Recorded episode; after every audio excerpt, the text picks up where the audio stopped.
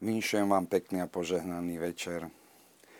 Október sa akosi tradične spája s úctou k starším, takže nakoniec si získal aj prívlastok október, mesiac úcty k starším. Je však otázne, do akej miery je to nejaká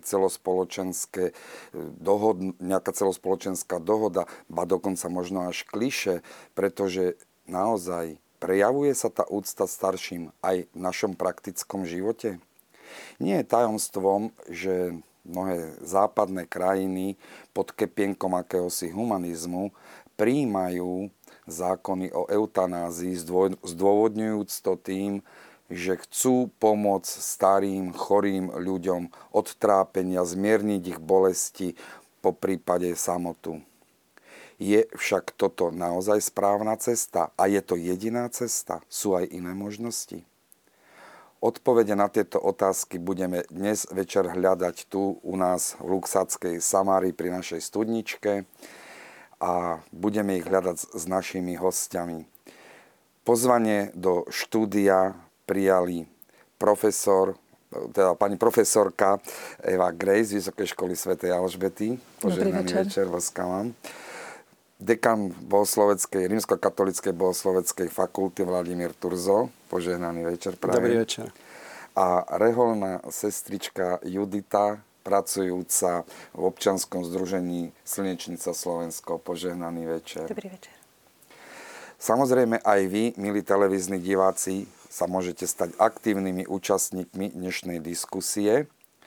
Stačí, keď nám pošlete svoje postrehy, otázky, možno malé glosy, krátke glosy na známe telefónne číslo, ktoré aj teraz vidíte, po prípade mail.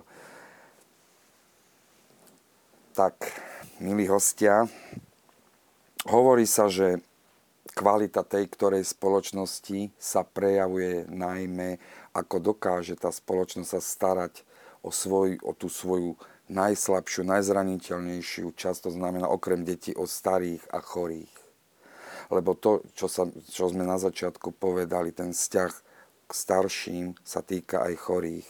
A nielen chorých, starých ľudí, ale aj mladých, lebo choroba, ako je známe, si nevyberá podľa veku.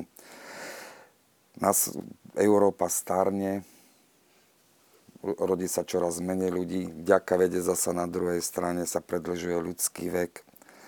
Tá situácia demografická, Slovensko nevynímajúc, vyzerá byť priam až hrozivá.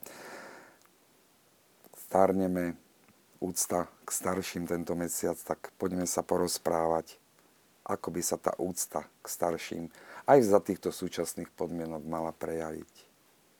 Možno vy, sestrička, vy máte z praxe tak najviac skúseností. Tak pracujem v občianskom združení Slnečnica v mobilnom hospici, ktorý sa stará prednostne teda o chorých pacientov v tom poslednom štádiu ochorenia alebo aj života. A musím povedať, že máme aj samozrejme starších ľudí, ale ako ste už povedali aj predtým, máme veľa ľudí, ktorí sú v strednom alebo až v mladom veku. A tá úcta tej spoločnosti by mala asi aj z našej strany spočívať v tom, že sa dokážeme o týchto ľudí, či starých alebo mladších, postarať a poskytnúť im tú starostlivosť nielen v tom produktívnom veku, vtedy, keď sú výkonní a vtedy, keď im ten život chceme možno čo produktívny čo najviac predĺžiť, ale aj vtedy, keď už sú to ľudia, ktorí potrebujú vlastne tú starostlivosť až do samého konca, ktorá je možno, že nákladná, ale rovnako potrebná ako u každého človeka. A myslíte, pani profesorka, že sme na Slovensku pripravení na túto meniacu sa demografickú situáciu práve s aspektom na starších a chorých ľudí? Myslím si, že u nás sú také začiatky paliatívnej starostlivosti aj hospicovej starostlivosti, ale ešte veľmi veľa chýba. Máme pomerne dobrú koncepciu paliatívnej starostlivosti od roku 2006. To je trošku neskôr ako iné okolité krajiny, ale predsa ju máme a sa robí na tom, aby sa aj vylepšila.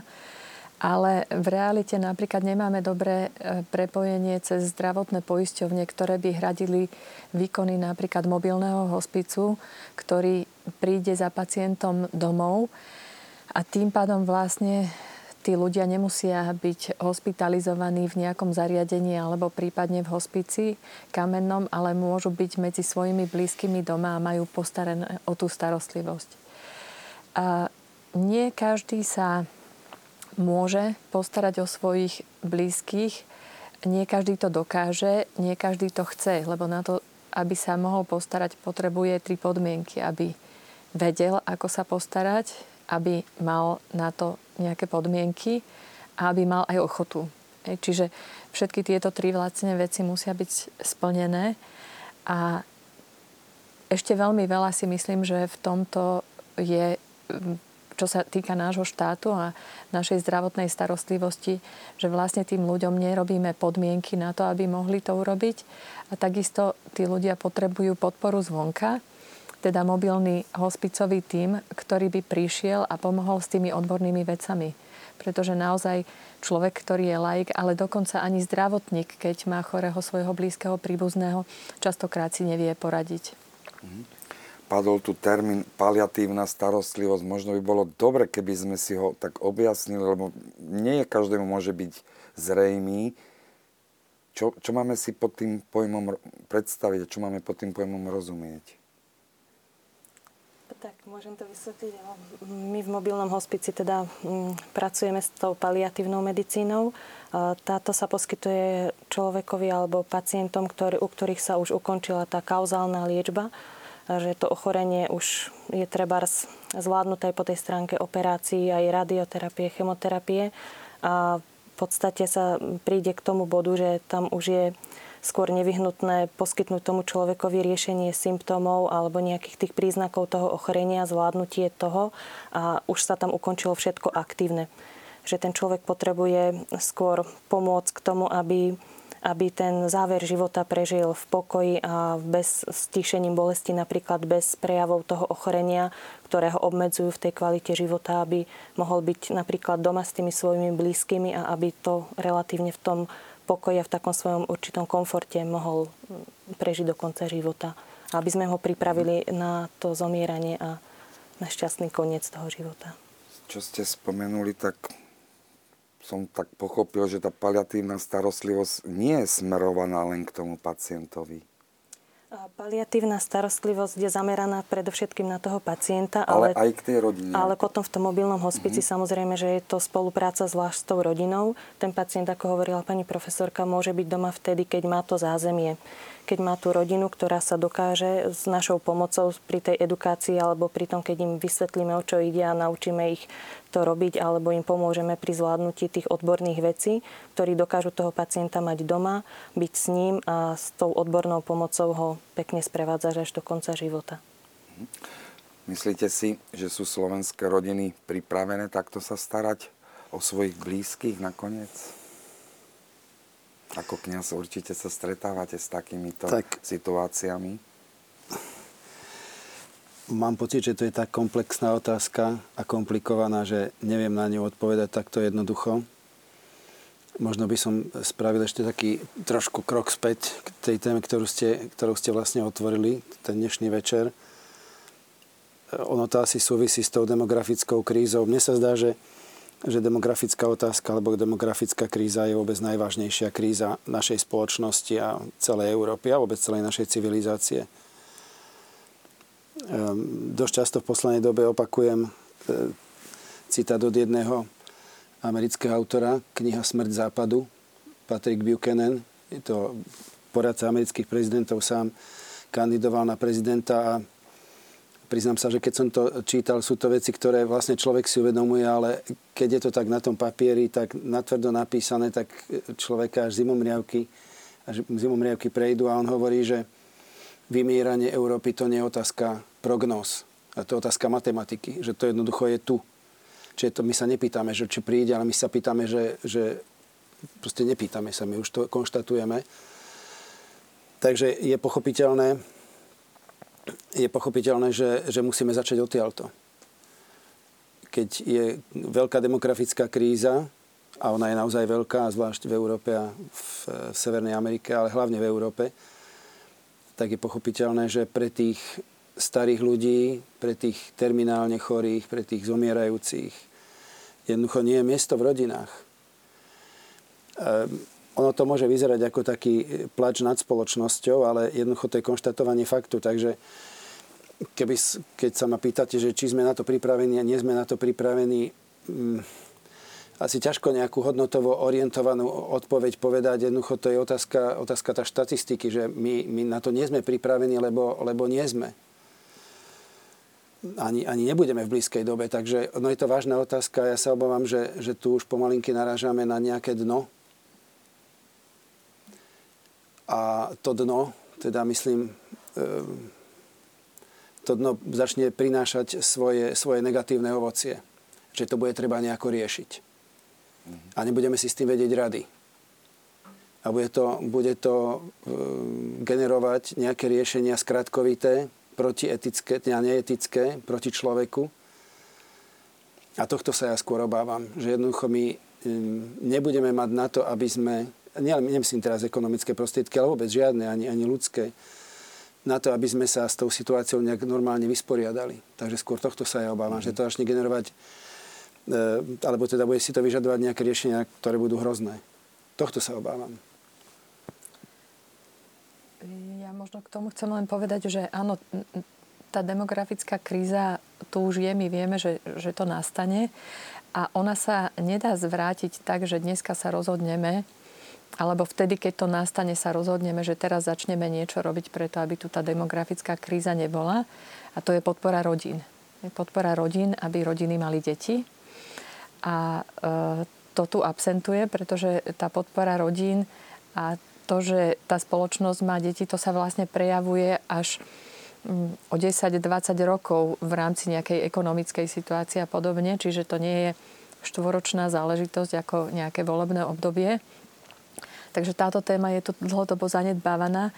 Na druhej strane chcem povedať, že samozrejme, že môžeme, keďže vieme, že to prichádza, môžeme sa začať na to pripravovať a časť ľudí nebude mať niekoho, kto by sa dokázal o nich postarať doma. Čiže bude alebo tí ľudia nebudú mať možnosti. Ale napríklad dneska sa stretávame s tým, že ak sa rozhodnú napríklad dospelé deti, že sa postarajú o svojho starého rodiča alebo sa postarajú o svojho napríklad postihnuté dieťa, ak sa rozhodnú, tak vlastne tie opatrovateľské príspevky sú tak nízke, že tí ľudia vlastne sa dostávajú niekde na hranicu chudoby alebo pod hranicu chudoby.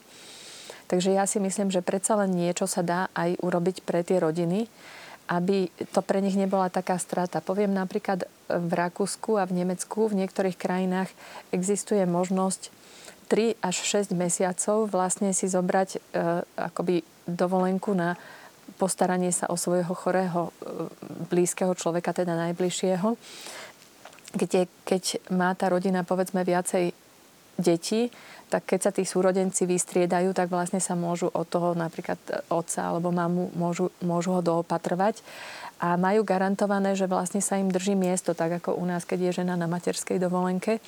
Čiže akoby sa ráta s tým, že teda tá rodina sa o toho chorého postará. Takže myslím si, že aj keď tá situácia je zlá, ale niektoré veci sa dajú urobiť byť v prospech toho, aby sa tá situácia zlepšila aspoň pre tých, ktorí sú ochotní a chceli by sa starať, ale vlastne povedzme z tých finančných dôvodov je to pre nich veľmi náročné. Je to naozaj rozhodnutie, pretože postaram sa napriek všetkému, napriek tej chudobe sa postaram o toho svojho otca, o tú svoju mamu. Takže sme opäť pri tej paliatívnej starostlivosti. Kto tvorí ten tím ľudí, ktorí sa starajú? No ten tým je buď taký širší alebo uší. V našich podmienkach naozaj ten úzky. Je to predovšetkým lekár a sestra, ale mohol by tam byť ešte psychológ, sociálny pracovník a v našich podmienkach je to ešte kňaz alebo nejaká duchovná osoba, ktorá môže vykonať tú podpornú duchovnú starostlivosť.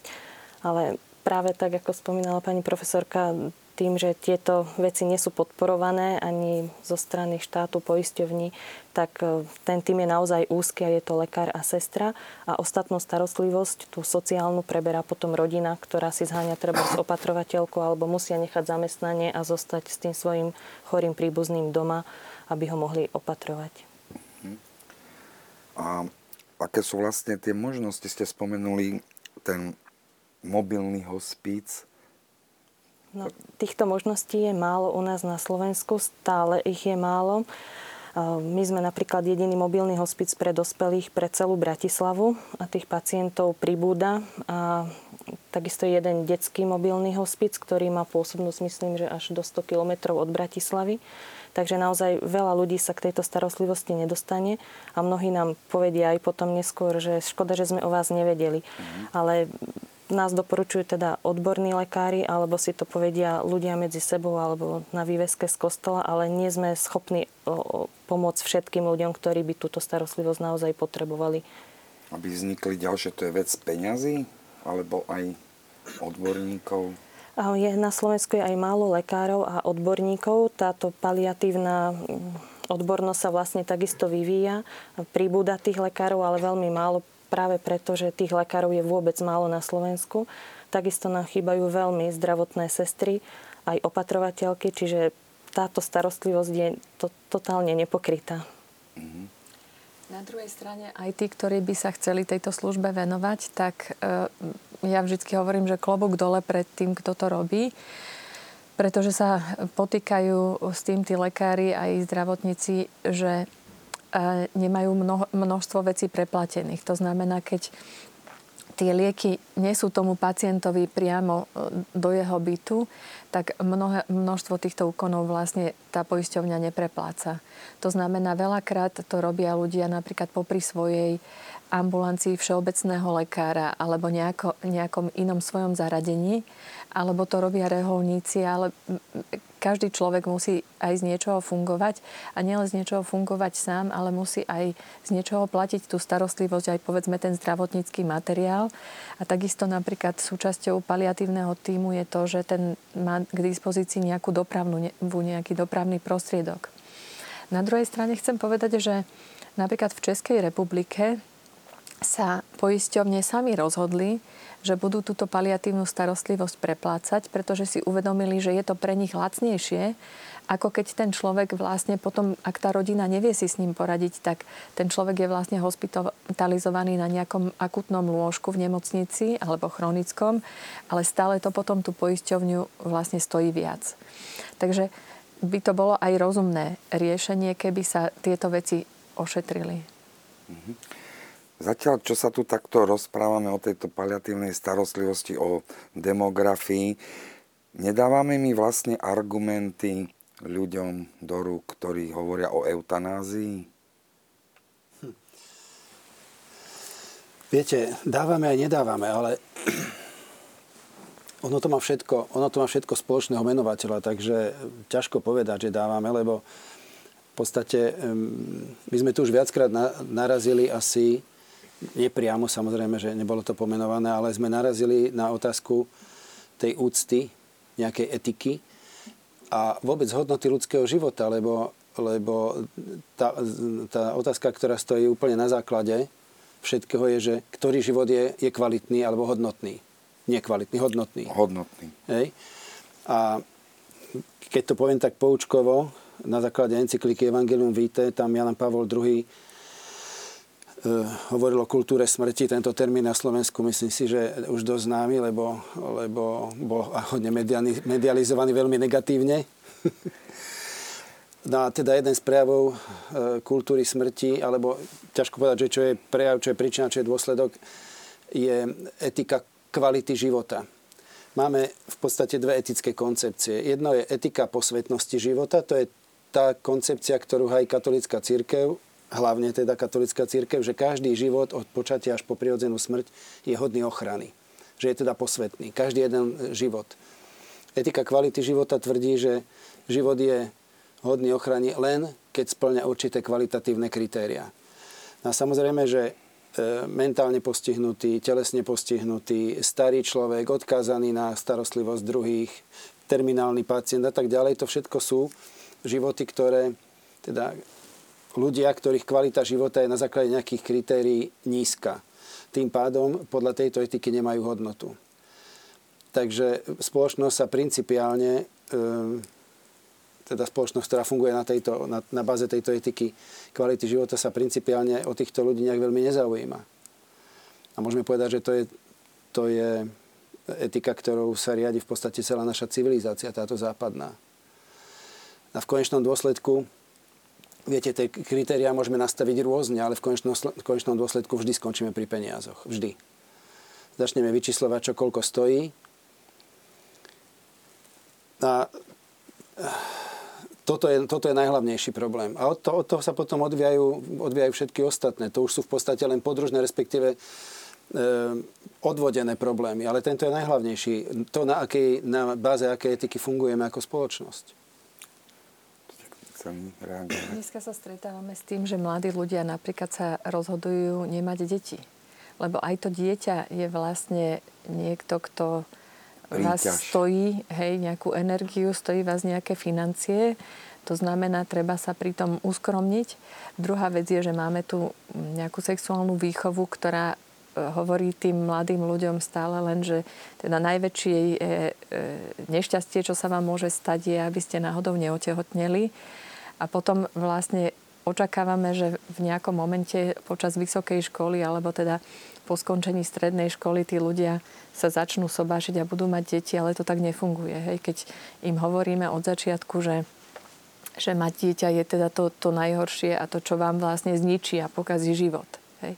Čiže to zostáva niekde v podvedomí toho človeka. Takže ten vzťah, ktorý, keď tú úctu k životu ako takému a k hodnote človeka nemáme ako takého, tak potom samozrejme, že sa to celé redukuje na financie a to, že koľko nás ten človek stojí. My vieme, že zdravotná starostlivosť v poslednom roku života stojí vlastne najviac. Čiže je najdrahšia. Samozrejme, to sa týka aj tých ľudí, ktorí, povedzme, mali nejaký vážny úraz, mali operáciu, absolvujú rôzne vyšetrenia magnetickou rezonanciou a podobne. Ale týka sa to teda samozrejme, čiže skrátiť, akoby zobrať ten posledný rok života sa tak veľmi tvrdo technokraticky ukazuje, ako keby, že to je ten spôsob šetrenia. Lenže tie ekonomické riešenia, tie šetrivé riešenia častokrát z morálneho hľadiska sú veľmi zlé a majú potom siahodlhé dôsledky, ktoré sa vlastne prejavia negatívne na tej spoločnosti. Takže presadzovanie, povedzme, tej eutanázie z hľadiska tých znižovania bolesti, utrpenia, to je len prezlečená ekonomika, no? Ako kedy? Možno niektorí ľudia naozaj sú o tom presvedčení. Ja môžem povedať len toľko, že tie súčasné štatistiky, ktoré máme z krajín, ktoré eutanáziu legalizovali, hovoria o tom, že zhruba 6 až 8 % ľudí žiada o eutanáziu napríklad z dôvodu bolesti, fyzickej bolesti. To znamená, že 94% tých pacientov, ktorí žiadajú o eutanáziu, majú nejaký iný dôvod, ako je fyzická bolesť. U nás veľmi typicky tá argumentácia v médiách sa robí, že musíme akceptovať, legalizovať eutanáziu, pretože ľudia trpia neznesiteľnými bolestiami. A to vám môže sestrička povedať, že ako môžeme tlmiť napríklad fyzickú bolesť a problémy toho pacienta. Takže začína byť dôvodom pre eutanáziu niečo iné. Ak môžem, ja by som... Prepáčte, sestrička, ja by som do toho vstúpil osobnou skúsenosťou. Môj otec zomrel na rakovinu kosti. Ako druhotne teda dostal rakovinu kosti. Čo sa hovorí tak ľudovo, že to je najhorší, najbolestivejší typ rakoviny. Nie. Každý má asi tú svoju bolesť, ale určite... Jeden z najbolestivejších a teda môžem povedať, že vďaka Bohu tá terapia bolesti... Je to 3,5 roka dozadu. Že tá terapia bolesti je dnes tak na vysokej úrovni, že on prakticky nemal bolesti. On mal tú pumpičku. Paliatívnu sedáciu. Tak, paliatívnu sedáciu, ktorá mu dala sedatívum, mu neustále tieklo do žily a naozaj toto bol najmenší problém, ktorý sme riešili a chvála Bohu, teda mali sme ho doma niekoľko mesiacov, aj zomrel doma.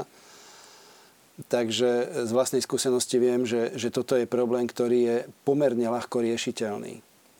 Neviem, povedzte vy tak, ako možno všeobecne. No, ja si myslím, že dnes je už naozaj tá medicína na takej úrovni, že dokáže zvládnuť tieto prejavy, hlavne tú bolesť, alebo aj nejaké tie vedľajšie účinky toho ochorenia, alebo tej liečby, ktorá pretrváva. Aj paliatívna medicína vlastne lieči, ale nie teda za dôvod s výsledkom toho, aby sme tú chorobu úplne odstránili, ale aby sme ju čo najviac eliminovali, tak aby ten človek s ňou dokázal kvalitne prežiť ten zvyšok života. Máme naozaj tie Gresbyho pumpy, ktoré používame v liečbe bolesti, kde kontinuálne dávame analgetika. Sú rôzne kombinácie, rôzne možnosti a my, keď prídeme k pacientovi, ktorý má nejaký problém a pomôžeme mu ten problém zvládnuť, tak naozaj tá kvalita života sa posunie a tí ľudia, ktorí predtým by mohli mať dôvod na to, že mám nesiteľné bolesti a chcem preto zomrieť, tak ako náhle sa im pomôže s tým liečivom, ktorému dáme, tak ten človek zase nadobudne takú lepšiu náladu a chuť do života a chce žiť automaticky. Takže po tejto stránke si myslím, že toto hlavný dôvod na tú eutanáziu naozaj nie je, že dnes sú možnosti. V rôznych kútoch Slovenska u nás asi nie celkom dostupné, ale... Najmä, keď to neprepláca poisťovňa. Áno, napríklad my v mobilnom hospice všetky lieky kupujeme a teda dávame pacientovi, lebo ako náhle príde do zariadenia, tam to dostáva a my keďže ideme k pacientovi domov, tak tie náklady hradíme vlastne my.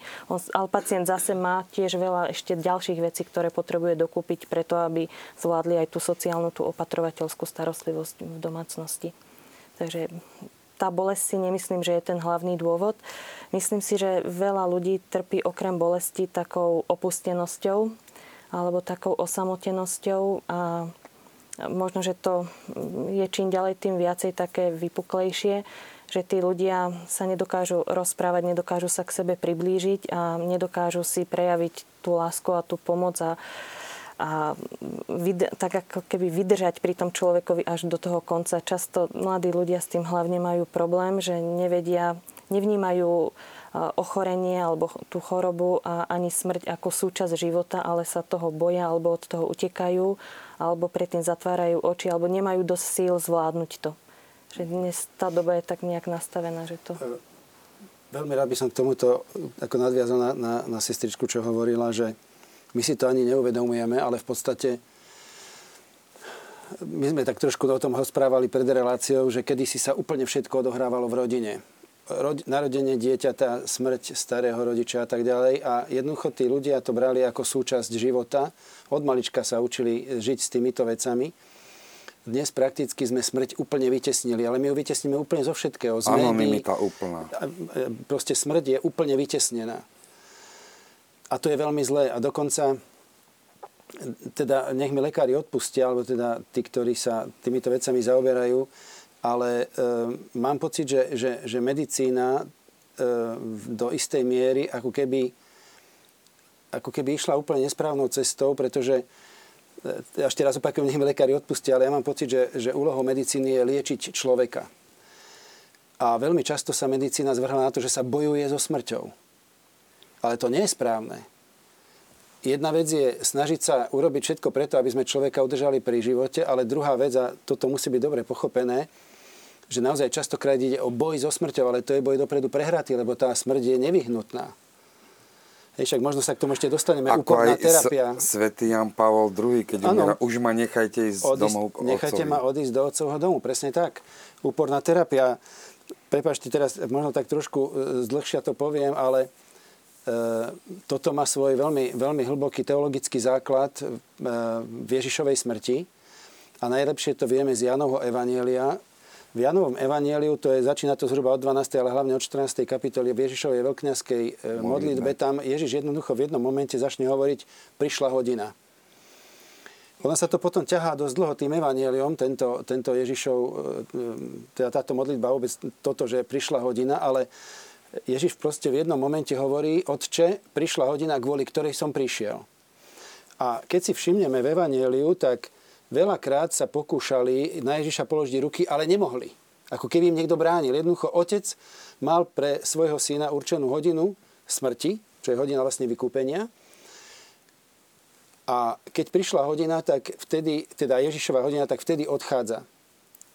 Teda zomiera na kríži a potom vstáva z mŕtvych. Proste hodina odchodu. A toto si treba uvedomiť, že každý z nás máme Bohom stanovenú určitú hodinu. A preto je zlá eutanázia, kedy hodinu chceme ako keby urýchliť. A je zlá aj tá dystanázia, alebo úporná terapia, kedy tú hodinu jednoducho nechceme prijať, že to oddialujeme. A jedno, aj druhé je morálne zlé. Čiže medicína, ktorá sa zvrhla na boj so smrťou, v podstate nerobí dobrú úlohu človeku. A poviem to tak praktický príklad, že príde kňaz k staršiemu človekovi, ktorý začne odchádzať, evidentne začne odchádzať, a to najlepšie, čo by v nemocnici mohli urobiť, nechať toho kňaza s tou pacientkou alebo s tým pacientom, nech ju pripraví alebo jeho pripraví na smrť. Kňaza vyženú z izby a teraz ho začnú resuscitovať a snažia sa toho človeka oživiť. A samozrejme, že on zomrie potom. Čiže vlastne ho pripravili o ten veľmi dôležitý moment v jeho živote, že sa mohol zmieriť s Bohom a tak ďalej. A v podstate, keď si uvedomíme, keď si položíme otázku, že ktorý je najdôležitejší deň nášho života. Teraz niekto povie, deň, keď som sa oženil, vydala, zmaturoval, ja neviem, vysoká škola, skončil som, mal som promócie, kňazská, vysviacka. Vôbec nie. Absolútne najdôležitejší deň nášho života je deň našej smrti. Deň našej smrti, pretože už klasici hovorili, že toto je moment, na ktorom visí doslova, závisí moja večnosť. To znamená, v akom stave ma nájde Boh v hodine smrti, idem buď do večného života, alebo do večného zatratenia. Čiže tu nehráme o málo, hráme o všetko. Čiže to je absolútne najdôležitejší deň. A preto je veľmi dôležité, aby sme sa na tento deň poprvé pripravovali celý život. Viete, že niektorí reholníci sa zdravili memento mori, pamätaj na smrť. Lebo to je najdôležitejší deň môjho života. A my by sme v podstate jednak sa teda na to mali pripravať, ale mali by sme vytvoriť podmienky, aby človek, keď táto hodina príde, ten moment smrti príde, aby ho mohol prežiť dôstojne. A to má veľmi veľa etických dôsledkov. Napríklad je žiaduce, aby človek bol pri smrti privedomý. Aby sa mohol zmieriť s ľuďmi, s Bohom a tak ďalej. Čiže aj tie sedatíva a tak ďalej, to všetko má svoje etické hranice. Ale toto si my vôbec neuvedomujeme. My tú smrť nechceme vidieť, my tú smrť vytesňujeme. Proste vytlačame ju do nemocnice, tam človek zostáva opustený, sám. Samozrejme, že môžu prísť rôzne stavy, úzkosti. Ešte keď sa k tomu pridruží bolesť a utrpenie, tak môže prísť zúfalstvo. To je najhoršie, čo môže byť. Čiže problém je aj v tomto, že my sme tú smrť úplne vytesnili a nechceme ju prijať ako súčasť nášho života, dokonca najdôležitejší deň nášho života.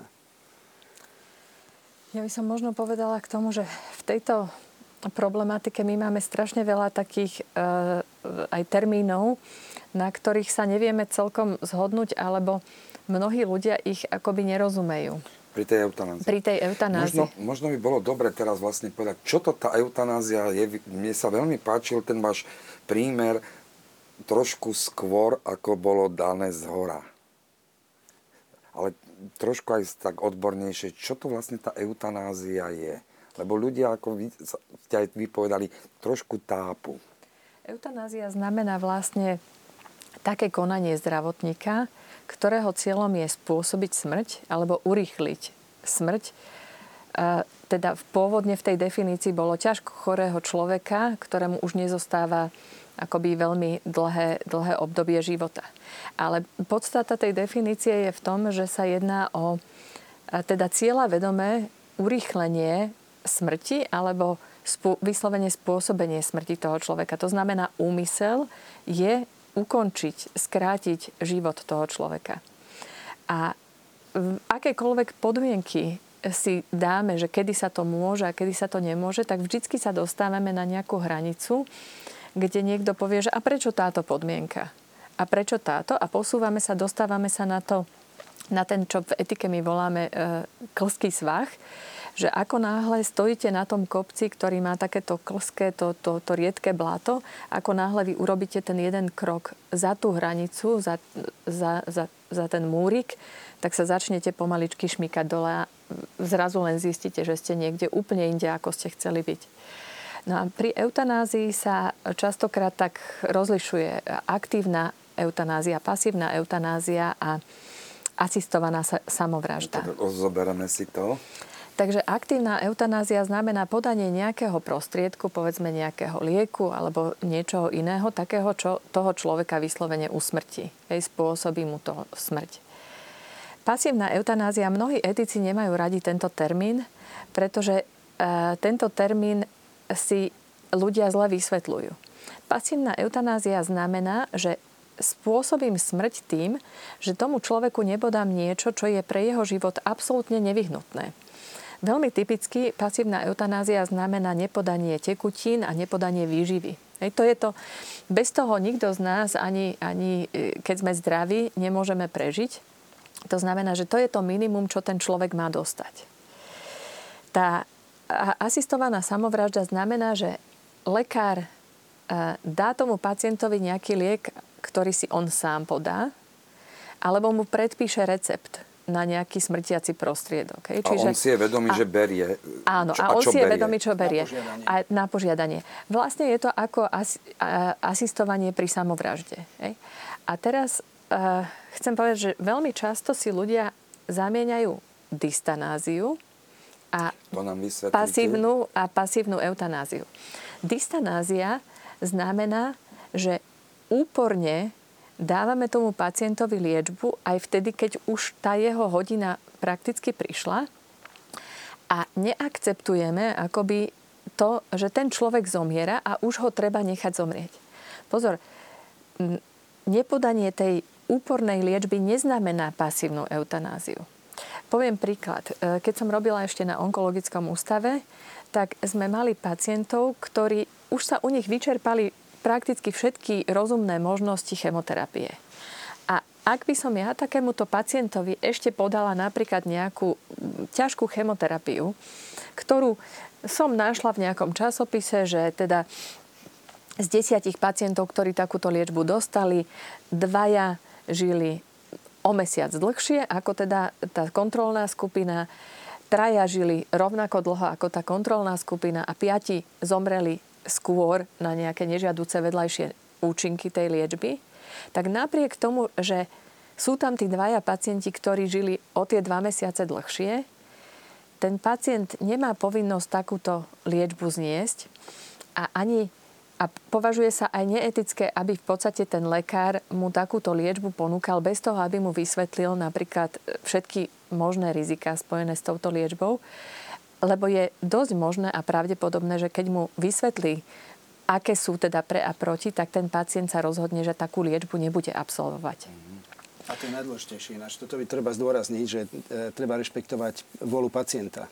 A pacient nemá povinnosť, ani by som povedala z morálneho hľadiska, ale ani ten lekár nemá povinnosť takúto liečbu mu dať. Čiže úporne ako keby neprijať ten fakt, že tento človek zomiera.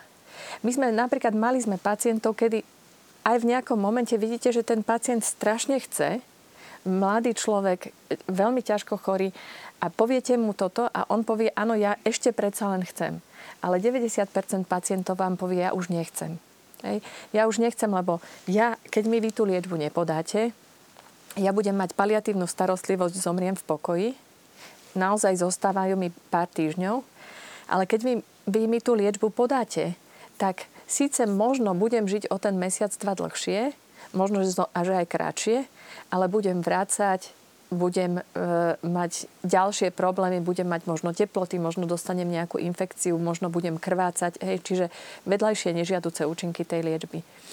No a častokrát sa stretávame s tým, že ľudia, ktorí si myslia, že sú za pasívnu eutanáziu, nie sú za pasívnu eutanáziu, lebo nechcú usmrdiť toho človeka, ale len sa stretli s tým, že u nejakého pacienta bola podávaná táto úporná liečba, dystanázia, teda nedovolilo sa pacientovi zomrieť, kedy tí príbuzní napríklad vnímali, že už tí lekári mali nechať tú našu mamu napríklad, alebo tú našu starú mamu zomrieť. Už jej mali dať pokoj. A práve preto sa stretáme s tým problémom. Takisto, prečo nemajú radi etici výraz pasívna eutanázia, že pasívny znamená, ako by ľudia majú pocit, že to je niečo miernejšie. Ja keď so študentami im hovorím, že predstavte si, že čo je horšie, čo je viacej utrpenia, keď zomriete od hladu, alebo keby vás niekto zabil podaním nejakého smrtiaceho prostriedka nejako náhle, alebo od smedu. Viete, že to je úplne príšerná predstava, že niekoho necháte zomrieť od smedu, od hladu. Teda pasívna eutanázia môže byť svojím spôsobom krutejšia ako aktívna eutanázia. Ale je dôležité naozaj, tam je dôležitý ten úmysel.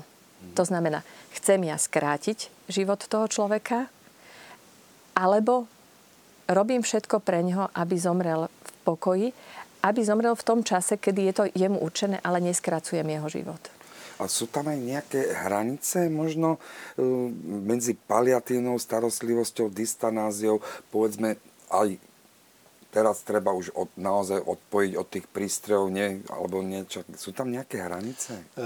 Možno ešte, aby som sa vrátil k tomu, by som trošku doplnil ešte raz tú definíciu tej eutanázie, že tam Ján Pavol II v Evangelium Vitae dal dve fantastické definície, jednak eutanázie a jednak tej úpornej terapie, alebo teda tej dystanázie, on to tam nazýva úpornou terapiou. A v tej definícii eutanázie tam sa hovorí, že je to skutok alebo zanedbanie. To je ten rozdiel medzi aktívnou a pasívnou. Ja tiež veľmi nemám rád to slovo pasívna, lebo aj to zanedbanie je vlastne úkon. To je tiež vlastne úkon, hej? Aj v konfiteor. Aj v konfiteor, áno. Totižto tam to nejde len o to, že ja niečo robím rukami, ale to je dôležité, že niečo urobím v hlave. Rozhodnem sa v hlave. Urobím, neurobím. To je rozhodnutie v hlave. Hej? Čiže tam vnímam ako ten vnútorný čin. Čiže je to skutok alebo zanedbanie, ktoré vo svojej povahe, čiže sám o sebe, alebo v úmysle konajúceho spôsobí smrť. Hej?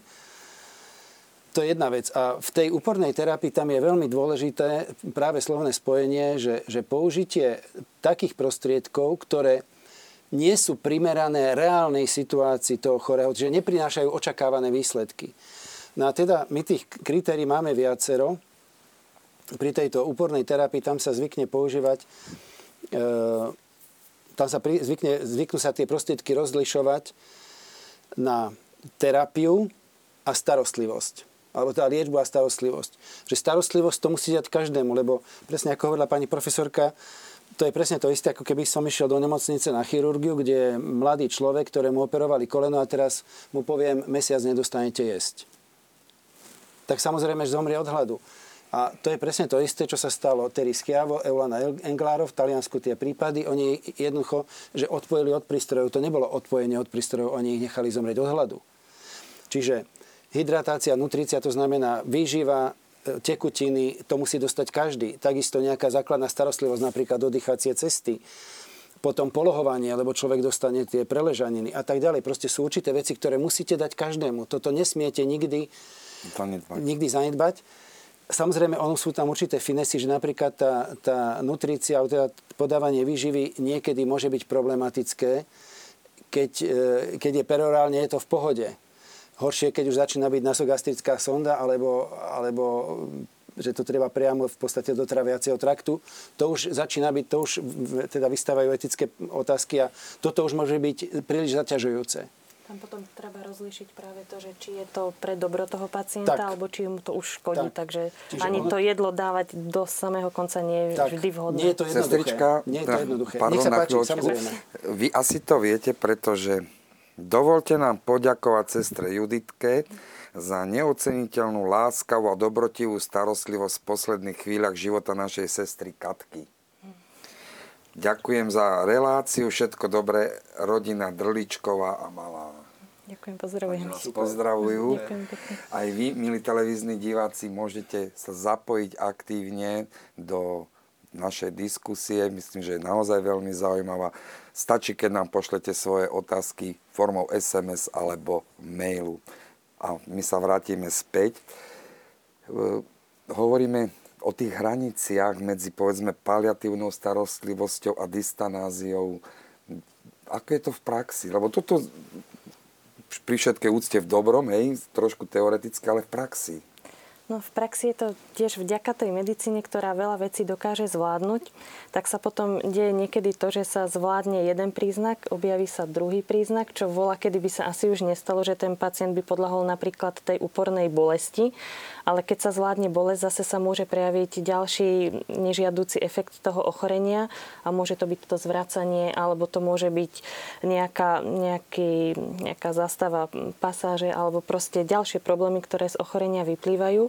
A vtedy treba naozaj teda rozlišovať to, že kedy každý príznak sa dá zvládnuť do určitej miery, ale príde obdobie, kedy musíme povedať, že áno, teraz už ten pacient to jedlo dostávať nebude, lebo buď ho zvracia, alebo mu je nevoľno, alebo už nie je pre neho vhodné, dokonca ani tá nutričná intravenózna výživa, čiže ktorá sa podáva cez žilu napríklad, alebo aj s tekutinami. Napríklad v závere života, kedy pacienta skôr tá tekutina zaťaží, tak tam lekár musí rozlíšiť, či ešte tú infúziu podať alebo nie. A tam je na mieste potom aj práca s tými príbuznými, aby oni vedeli, čo sa s tým pacientom robí, čo je pre neho naozaj vhodné a čo nie, lebo často sú v tom rozhodovaní nielen samotní tí pacienti, ale aj celá tá blízka rodina.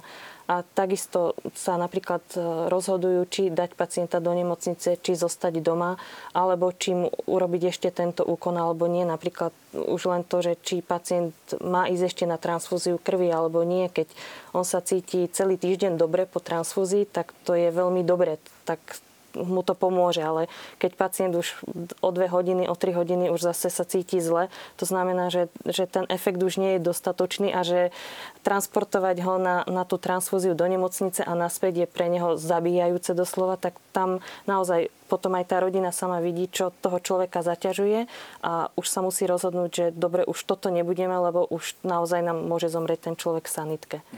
Takže je to také, aj je to vec aj lekára a toho celého tímu, ktorý s tým pacientom robí, aby sa s tými ľuďmi o tom rozprávali a aby došli k spoločnému záveru, aby tam bolo v prvom rade to dobro toho pacienta.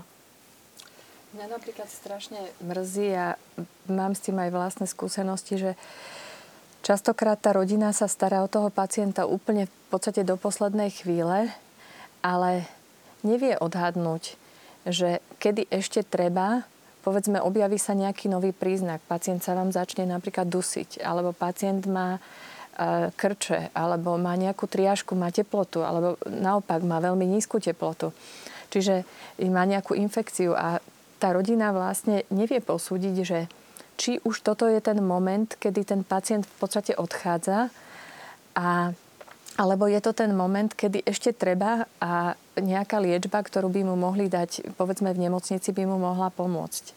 A preto takou nejakou našou túžbou je, aby mala tá rodina takú podporu, aby ten paliatívny tím naozaj bol dostupný a aby, keď zavolá tá rodina, lebo viete, také veci sa väčšinou dejú v noci napríklad, o 2, o 3, nad ránom a vy neviete čo, aby mohli zavolať ten paliatívny tím alebo niekoho, kto by prišiel sa pozrieť a povedal by, tak viete čo, už len zostaňte, už dáme mu niečo, trebárs na ukľudnenie tomu pacientovi, ale nechajte si ho doma. Alebo by vám povedala, tak viete čo, podľa našich skúseností, ktorých tí paliatívci majú teda naozaj viac, ešte má zmysel, povedzme, ho brať na pohotovosť a nejakú, povedzme, intravenóznu antibiotickú liečbu tomu pacientovi nasadiť. Takže ja si myslím, že túto ešte veľa dlžíme tým rodinám aj tým pacientom a veľakrát je to naozaj o tom, že je to otázka tých, že tie posledné minúty vlastne ešte ten pacient možno strávi v nemocnici, ktoré by mohol stráviť doma, lebo naozaj s tou rodinou inak to vtedy celý čas bol. Nie je príznačné pre dnešný svet, lebo vždy sa odvolávalo na Hipokratovú prísahu, kde je priamo v tej pôvodnej aj to, že sa bude vystriehať eutanázie a to už v súčasnosti vypadlo. Nie je to príznačné? Tá Hipokratová prísaha je úžasná. Viete, že keď sa na ňu pozriete aj dnešnými očami, tí ľudia mali tie isté problémy prakticky, tie isté morálne problémy mali v tom čase. Ja robím také porovnanie Hipokratovej prísahy a terajších etických kódexov. A naozaj pre lekára, ak lekár chce dobre robiť svoje povolanie, tak by nemal akceptovať eutanáziu. Jednoducho je to neprípustné, tak ako by nemal akceptovať umelé ukončenie tehotenstva, čo je tiež súčasťou tej Hipokratovej prísahy. Ja možno by som ukázala tu len takú štatistiku, že tí zástancovia eutanázie hovoria, že teda je tu nejaká skupina ľudí, ktorí trpia nejakými závažnými problémami a že teda by mohli z tej eutanázie profitovať, a tvrdili, že po tom začiatočnom legalizovaní eutanázie, že vlastne tie čísla, tie počty tých ľudí sa nebudú nejakým spôsobom zvyšovať. Navyše nám medicína ide dopredu, čiže naozaj sa zlepšuje aj liečba bolesti a podobne. A vidíme tú štatistiku napríklad práve z Holandska, kde každoročne nám narastá počet smrti eutanáziou.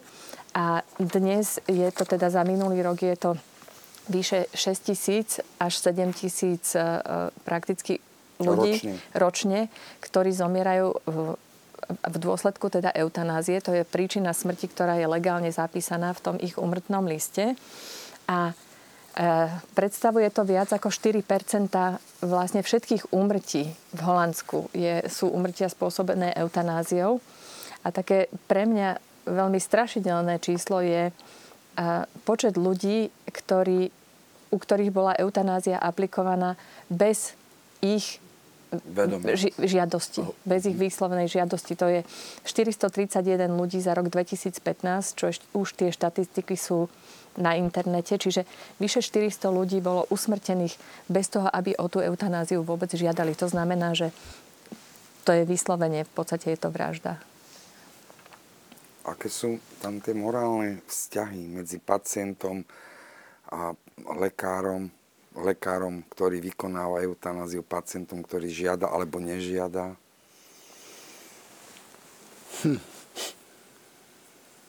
Môžeme to aj priamo, aj na tvrdo. No, ja myslím, že pani doktorka to už povedala. V podstate to je, či je to, lebo viete, zákon môže prikryť všeličo. Ale to treba pomenovať jednoznačne, že to je vražda. Ak ten človek o to nežiadal, ak by o to žiadal, je to v podstate asistovaná samovražda. Ak by to žiadala, by sa mu pomohlo, ale takto je to vražda, to je ešte horšie. Takže no to je len, viete, to je presne to, čím sme začali na začiatku, že to sú prejavy tej kultúry smrti. Jednoducho, ako náhle začneme v tej etike a ten klský svah. Presne tak, že v tej etike tam sa nedá že v tomto to budeme dodržiavať a túto to uvoľníme. Proste ako náhle sa tá etika uvoľní v jednej časti, v tej úplne najzákladnejšej, tej úcty k tomu životu, tak sa vám to rozsype úplne všade. To je otázka naozaj počatia, teda umelé oplodnenie, to je otázka umelého potratu, to je otázka eutanázie, to je všetko prejav tej istej kultúry smrti a teda tej istej etiky. No.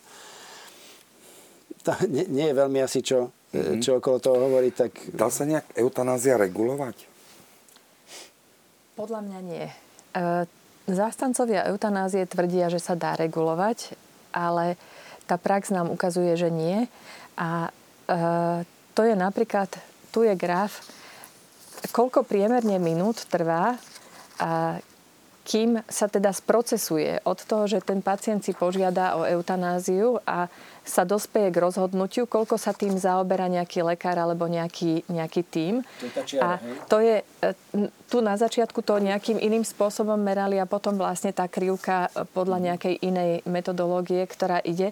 Čiže kedysi trvalo to viac ako hodinu, kým sa vlastne s tým pacientom hovorilo a robili sa nejaké procesy, aby sa rozhodli teda o tej eutanázii. A dneska sa posúvame k hranici, že za 20 minút sa vlastne urobí ten proces rozhodnutia. To je napríklad jedna taká vec. Druhá vec je možno, že tento graf, ktorý hovorí o tom, že ktoré sú to teda tie príčiny alebo aké diagnózy sú podkladové pre tých ľudí, ktorí žiadajú o eutanáziu. A dnes nám vlastne rakovina tvorí menej ako 3/4 tých prípadov. Sú tam niektoré závažné, ťažké iné ochorenia, ale napríklad veľké percento pomerne začína tvoriť pacienti s demenciou, psychiatrickí pacienti alebo iné dôvody.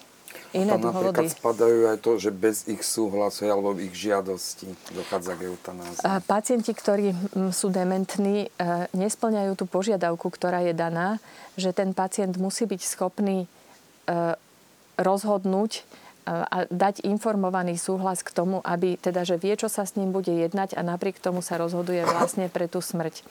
To znamená, že takýto dementný pacient je to vždycky bez toho, aby tam bol ten súhlas. Ja môžem povedať, že také tie vlastne tá prvá beztrestnosť eutanázie v Holandsku bola urobená tak, že sa povedalo, že musia tí pacienti teda splňať nejaké kritériá.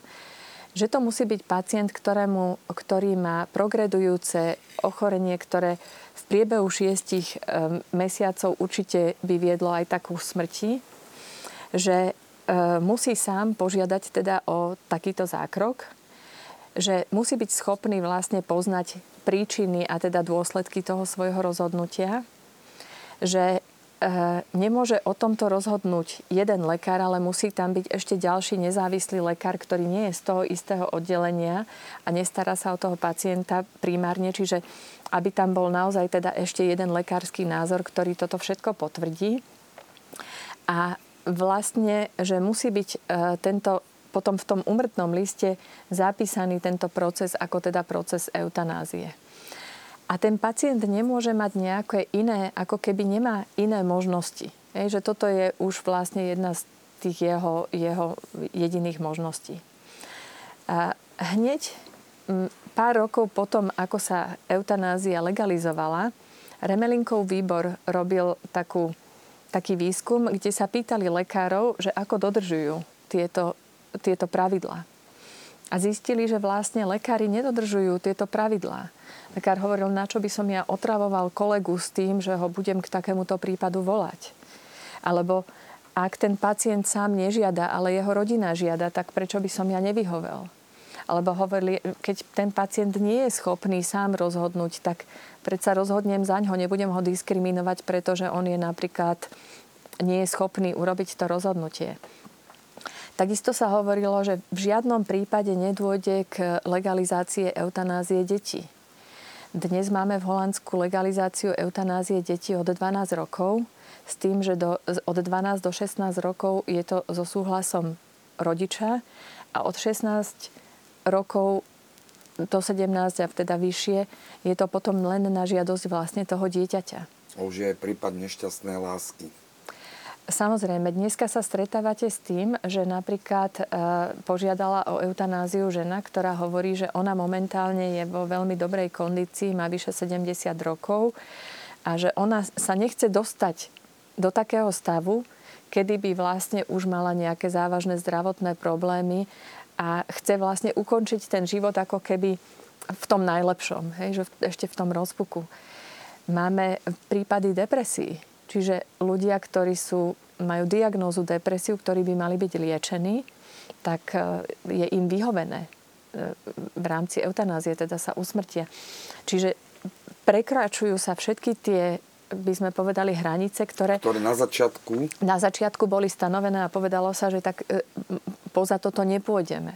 Takže že je to naozaj ten fenomén toho klského šikmého svahu, že ako náhle povieme, že ten život má hodnotu len ak má určité kvality, tak potom vlastne každý môže si povedať, že čo tá kvalita je a čo tá kvalita už nie je. Diváčka Monika nám píše, má osobnú skúsenosť s postojom k eutanázii v klinike v Antwerpách, kde žiadateľ o eutanáziu sa tak rozhodol len na základe totálneho odmietnutia svojej manželky a prijatia späť do života po hospitalizácii. Toto hlboké sklamanie, nie bolesť, bolo dôvodom k rozhodnutiu umrieť a eutanázia bola v tomto prípade aj vykonaná. To je smutné, lebo ja musím teda povedať, že naozaj máme na Slovensku, a teda tu na v Bratislave, rodiny, ktoré si tých ľudí radi zoberú domov a ktorí to s nimi naozaj s tou pomocou dobre zvládnu. A myslím si, že to je také veľmi cenné obdobie pre jednu aj pre druhú stranu, keď môžu ten zvyšok života stráviť spolu a prejaviť si tú lásku. Je tam miesto na odpustenie, na zmierenie sa s Bohom aj s ľuďmi. A je to ešte aj taká možnosť pre tých príbuzných urobiť niečo pre toho svojho blízkeho človeka. A myslím si, že veľmi oveľa lepšie zvládajú potom aj to smútenie alebo tú stratu toho blízkeho človeka, keď boli s ním dokonca a keď ho teda mali doma, ako tí, ktorí sa to dozvedia po telefóne, že im niekto z rodiny teda zomrel v nemocnici a sa často pýtajú, čo sme ešte mohli urobiť. Aj doma sa to stáva samozrejme, ale oni keď sa vedú, keď spolupracujeme s nimi, tak naozaj to dokážu a všetka česť tým ľuďom, ktorí to takto zvládnu, je to... Sú takí ľudia a myslím si, že u nás teda sa to dá ešte takto robiť, že tá rodina vďaka Bohu v mnohých prípadoch sa zmobilizuje práve pri takejto príležitosti a postarajú sa doma o toho svojho príbuzného až do konca. My sme na začiatku povedali, že budeme hľadať aj alternatívu k eutanázii aj napriek teda tej strašnej, až hrozostrašnej demografickej situácii a jej perspektíve, tak aká je vlastne tá alternatíva? No, neviem, či môžeme hovoriť, že alternatíva k eutanázii, lebo... Alebo ešte lepšie, protialternatíva asi. Alternatíva, lebo je niečo normálne a potom je... Áno. Normálne nechať človeka zomrieť. Tak myslím, že sme o tom dosť veľa hovorili, že ono to nie je jednoduché. Ono to nie je jednoduché samozrejme, lebo myslím, že aj sestrička veľmi dobre zdôraznila, že tam je veľa problémov, ktoré treba asi zohľadniť, aby človek pochopil, že toto je hodina smrti, kedy ten človek naozaj odchádza. Ale toto je asi najdôležitejšie, nechať toho človeka prirodzene zomrieť. A neviem, či toto je alternatíva k eutanázii, ale to je to, ako by to malo byť. Skôr, keď sa pýtate s tou demografickou krízou, asi nie je tak jednoduché povedať, že bolo by ono by to bolo žiaduce, ale nie asi jednoduché povedať, že bolo by najlepšie, keby všetci ľudia zomierali v rodinách, pretože asi to nie je uskutočniteľné. Za tejto situácii, v akej sa nachádzame, asi to nie je uskutočniteľné. Aj z toho dôvodu, ako aj pani doktorka povedala, aj sestrička, že vlastne častokrát nie sú k dispozícii tie prostriedky, ktoré by ten človek mal mať napríklad na to tišenie bolesti a tak ďalej. A niektoré typy ochorení nie sú vhodné. Nie sú vhodné, aby bol doma. Hej. Ale môžeme povedať, že toto by bol ideálny stav, ale nie je to vždy realizovateľné. Takže neviem, či je možné povedať, že eutanázia je zlá a k tomu alternatíva. Neviem, či sa to tak dá postaviť. Skôr vnímam, že ideálny stav by bol, keby pacient zomieral doma, v kruhu rodiny. V kruhu rodiny. To by bolo ideálne. Ale samozrejme je to želateľné, ale nie je to uskutočniteľné vždy. Ja to v podstate vnímam tak, ako to hovorí aj tá naša koncepcia paliatívnej starostlivosti, že my máme vlastne viacero možných foriem. Jedna je, že ten človek je naozaj v rodine a má ale k dispozícii na to, aby naozaj tá rodina mohla si ho nechať. Potrebuje tú podporu toho mobilného paliatívneho tímu. To znamená, aby tá rodina vedela, že môžem jednoducho zavolať niekde a keď sa mi stane, že niečo sa deje s tým pacientom, tak niekto príde alebo mi povie, urobte toto, hej, podajte mu toto. Čiže to je tá jedna možnosť, to je tá taká ideálnejšia. Toto isté by sa mohlo diať v podstate v zariadeniach pre seniorov. Keby boli tí pracovníci tak pripravení, že ten človek tiež, pokiaľ sa to dá zvládnuť v tom zariadení, tak môže ten paliatívny tím prísť do toho zariadenia, lebo on je tam doma. Ten starý človek, ktorý povedzme žije v tom zariadení pre seniorov, čiže on by zostal doma v tom svojom prostredí. Ďalšia možnosť je samozrejme kamenný hospic, my to tak voláme, to znamená, že jednoducho je to budova, v ktorej je ten človek, má tam svoje lôžko a je tam ten profesionálny tím, ktorý sa o takéhoto človeka stará, o ktorého sa nemôže alebo nedokáže starať tá jeho vlastná rodina. To znamená, že určite potrebujeme všetky tieto formy a potom sú rôzne kombinované formy, kde povedzme ten človek môže prichádzať počas dňa do nejakého stacionára a môže ísť potom zase domov do rodiny, čo pomáha, aby ľudia napríklad nemuseli stratiť prácu, aby ten človek, keď je ešte relatívne v dobrom stave, že by mohol napríklad navštevovať ten stacionár. Ale u tých ťažko chorých pacientov je to skôr naozaj o tom teda, že budova ako kamenný hospic alebo teda doma. Pardon. Ja som k tomu chcela povedať to, že áno, tam keď je, môže byť človek teda buď doma a starostlivosti tej rodiny, čo je aj menej nákladné aj pre zdravotné poisťovne alebo pre štát, ale teda keď je v tom zariadení alebo na tom paliatívnom akutnom oddelení, tak tí príbuzní tam majú prístup a len sú zbavení takej tej zodpovednosti za tie odborné veci. A nám sa stáva často, že keď máme pacientov doma, tak niekedy im stačí len to, že majú komu zavolať. Že oni si s veľa vecami vedia poradiť. Áno, a často povedia, že už len tá istota, že môžeme niekomu zavolať, je pre nás dôležitá a vlastne najdôležitejšia, keď si toho pacienta berú domov. A už potom naozaj s tou navigáciou alebo s tým, že keď treba, tak prídeme, tak sa to dá zvládnuť aj doma, alebo teda potom, keď aby bol dostatok tých zariadení, keď nemôže byť ten pacient doma, to je tiež dôležité. A chýbajú tieto zariadenia, hospice. A to už sme zasa pri tej finančnej situácii.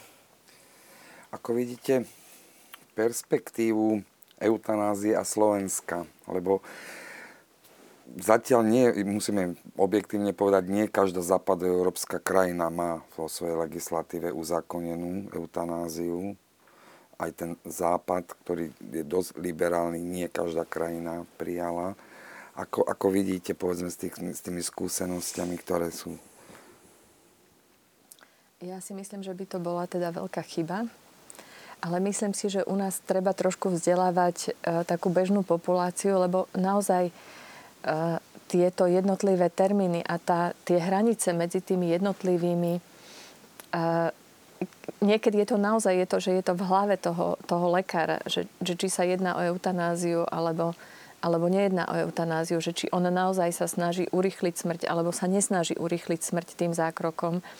Čiže aby ľudia tomu rozumeli, a podľa mňa, keď ľudia tomu budú rozumieť, tak myslím si, že na Slovensku ešte stále je taká nejaká, že mnohí ľudia si uvedomujú, že keď som od tých rodičov napríklad dostal niečo, že keď som ja bol malý, tak mne vymieniali tie plienky a o mňa sa starali, že má to v sebe tak nejako, že postaram sa o tých rodičov, ale samozrejme, že musí mať k tomu nejakú podporu a musí tomu rozumieť, že áno, toto je dobré pre toho človeka.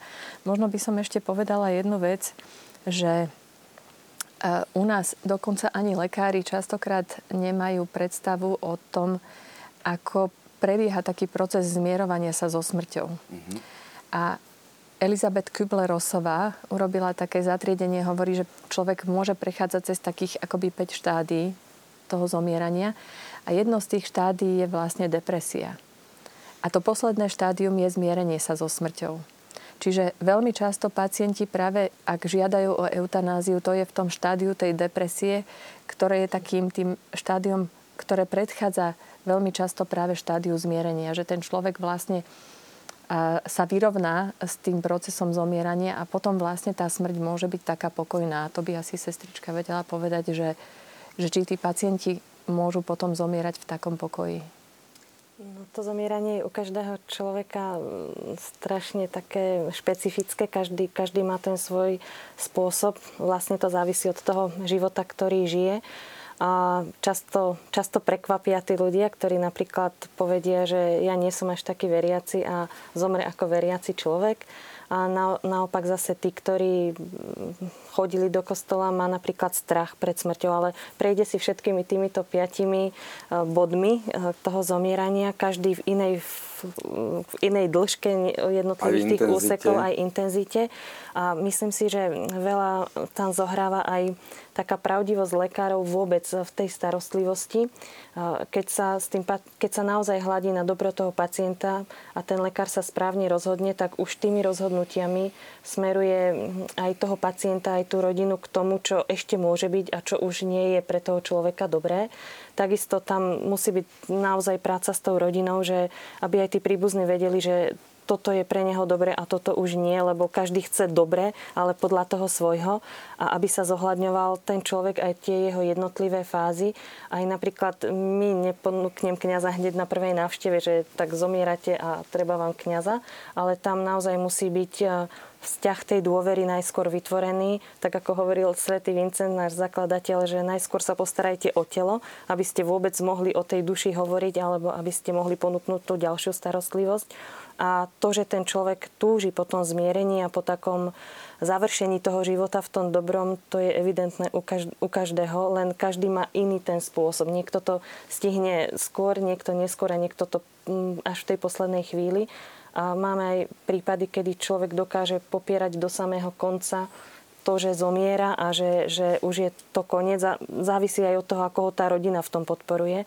My vždy hovoríme, že musíte toho človeka pustiť, alebo že už treba čaká len na to, aby ste mu povedali, áno, môžeš ísť. A ten človek, zvlášť keď sú to napríklad mladé ženy, ktoré majú ešte malé deti, tak tam naozaj tá žena urobí všetko preto, aby tam čo najdlhšie bola. A niekedy, keď ten manžel chodí okolo a narieka, čo ja teraz budem robiť, tak tá žena ani nemôže zomrieť, až keď príde aj on k tomu, že ešte vidím, že trpíš, ja ťa mám ráda, verím, že sa tam raz stretneme, tak sa stane, že až vtedy je napríklad tá manželka schopná opustiť tú rodinu a ísť teda k Pánu Bohu, ale to sú naozaj také tajomstvá každého človeka. Dá sa povedať, čím trpí zomierajúci ešte povedzme okrem nejakej telesnej bolesti? Toto, čo sme spomínali všetko, že napríklad sú tam niektoré veci nevysporiadané v tej rodine, že sa bojí o to, čo bude ďalej s deťmi, či už je to matka alebo otec, ktorý tú rodinu živí, že vie, že má treba z nejakých viac vzťahov, viac nejaké rozhádzané sú tie vzťahy, to, že niečo nedal do poriadku, že má nejakú zodpovednosť, ktorú so sebou nesie, alebo to, že niekomu ublížil a nestihol to dať do poriadku, tak toto ľudí dosť obmedzuje, alebo nejaká tá neláska, tá samot, ktorá spôsobuje trebárs tú osamotenosť tých ľudí a podobne. Ja by som možno k tomu ešte tak dodal taký duchovný rozmer, že jedna veľmi dôležitá vec, to je aj v podstate komunikácia medzi lekárom a pacientom v terminálnom štádiu. Však samozrejme, oni sú na to trénovaní. Tam musí byť pravda, ale podávaná správnym spôsobom, že on má právo na pravdu, ten človek, aby sa mohol na tú smrť pripraviť v podstate, aj keď je to ťažké. Tam tá prvá fáza podľa Kübler-Rossovej je rebelia, nie? Takže to je akože prirodzené, človek rebeluje, to je prirodzená vec. Ale ľudia tak často hovoria, že večer zaspal, ráno sa už nezobudil, že to je krásna smrť. Ja sa priznám, ja by som nechcel takto zomrieť, ja by som nechcel, že večer sa zaspím, ráno sa zobudím, teda už sa nezobudím, alebo zobudím sa na druhom svete, tak, paradoxne správa na život vyplýva právo na dôstojnú smrť, a dôstojná smrť zo sebou prináša, pokiaľ je to, nakoľko je to možné a pokiaľ je to možné, aby človek zomieral pri vedomí. Preto napríklad aj tie sedatíva, oni sa podávajú a musia sa podávať, aby človek netrpel v tom terminálnom štádiu, lebo to je povinnosť, aby človek netrpel, lebo keď trpí, môže prísť zúfalstvo, a to je veľmi zlé. Hej? Čiže odstrániť bolesť, to je povinnosť. Ale v podstate je zložité nájsť tú mieru, aby sa tie sedatíva podávali, a oni majú negatívny, teda nežiaducí účinok, že ten človek upadá aj mentálne, aj teda môže odchádzať vedomie, ale je žiaduce, aby tie záverečné dni, hodiny bol privedomý a presne si vedel tieto veci vysporiadať. Čiže možno je to aj o takom nastavení, že napríklad keď sa modlím ruženec dennodenne, tak ja desiatky rázov za jeden ruženec poprosím Pannu Máriu, aby bola pri mne v hodine smrti. A to je veľmi dôležité, že my vlastne každým jedným zdravosom sa modlím za hodinu smrti, a to je niečo, čo je, ako sme aj hovorili, deň smrti je jeden najdôležitejší nášho života. Takže to je niečo, na čo sa treba naozaj celý život pripravovať. Takže možno aj také vnútorné nastavenie, že zomrie tak, že o tom neviem, nie je úplne ideál podľa mňa. Sice ma nič nebolí, ale... Ja myslím, že možno pán profesor naráža aj na to, čo sa dneska začína v krajinách, kde sa povedzme eutanázia nelegalizovala, tak sa praktikuje tzv. Dlhodobá terminálna sedácia, ktorá v podstate je takou spomalenou formou eutanázie. O čo ide? Ide o to, že ten pacient, vlastne sa mu podávajú aj analgetika, aj sedatíva do takej miery, že ten pacient potom už nepríjma ani potravu nepríjma tekutiny, môže sa mu to umelo dodávať, alebo sa mu to nedodáva. Rôzne teda sú praktiky v rôznych nemocniciach. A v podstate ten pacient zomiera práve v dôsledku akoby tej terminálnej sedácie. Ja by som chcela povedať, že to je zase jeden ten moment, kde musíme veľmi rozlišovať, že povedzme, pacient je neklutný, musíme mu podať sedatíva. Pacient má bolesti, podávame mu analgetika. Ale pacient, ktorý nie je nekludný, ktorý má bolesť tíšenú na takej miere, že je to relatívne dobré, tak táto terminálna sedácia ide ponad to. Čiže dáva sa mu viacej analgetik, dáva sa mu viacej sedatív, ako potrebuje. A vlastne znova úmyslom je tam vyslovene skrátiť život. Čiže musíme rozlišovať, aj keď pacientovi podávame ten istý liek, dokonca možno aj v tej istej dávke, keď ho podávame dvom pacientov, tak raz to môže byť eutanázia a raz to eutanázia nie je. Skutočne ide o ten úmysel, s akým úmyslom to robím a či naozaj je to primerané stavu toho pacienta a tej jeho súčasnej situácii. Pokiaľ je pacient pri vedomí, on si to aj vie povedať, že ja ešte nepotrebujem pumpu, mne stačí, keď mi pichnete tú injekciu a my vidíme, že keď tá injekcia stačí napríklad na toho pol dňa, tak naozaj stačí. A keď už vidíme, že sa ten pacient pichá každé 2 hodiny, tak to už je nedostatočná, diskomfortná aj pre neho, takže vtedy sa navrhuje napríklad, že dobre, tak teraz je na mieste tá pumpička, ktorá vám to bude dávať kontinuálne a ten pacient zrazu sa nastaví tá hladina toho analgetika, tá bolesť sa utiší a pacient má väčší kľud a taký svoj komfort. Čas sa naplňa. Dostali sme dosť aj odoziev od vás, milí televízni diváci. Nechcem ich čítať všetky. Veľká väčšina sú v úvodzovkách v dobrom. Ďakovačky za veľmi zaujímavú reláciu. Ja sa chcem poďakovať aj našim hosťom za naozaj zaujímavú diskusiu. A na záver by som sa chcel rozlúčiť myšlienkami diváka z Partizánskeho. Veľa ľudí sa s radosťou stará o malé deti, lebo sú vraj také bezbrané. Starí ľudia, myslím si, sú na tom podobne, len možno nevyzerajú tak roztomilo. Preto ľudia, ktorí zasvetili svoj život službe starým a trpiacim, nielen, že si zaslúžia úprimný obdiv, ale aj úctu a uznanie a vďaka im patria aj za to, že inšpirujú iných a ukazujú im tú správnu cestu. Pekný a požehnaný večer. Ďakujeme a tešíme sa na ďalšie relácie.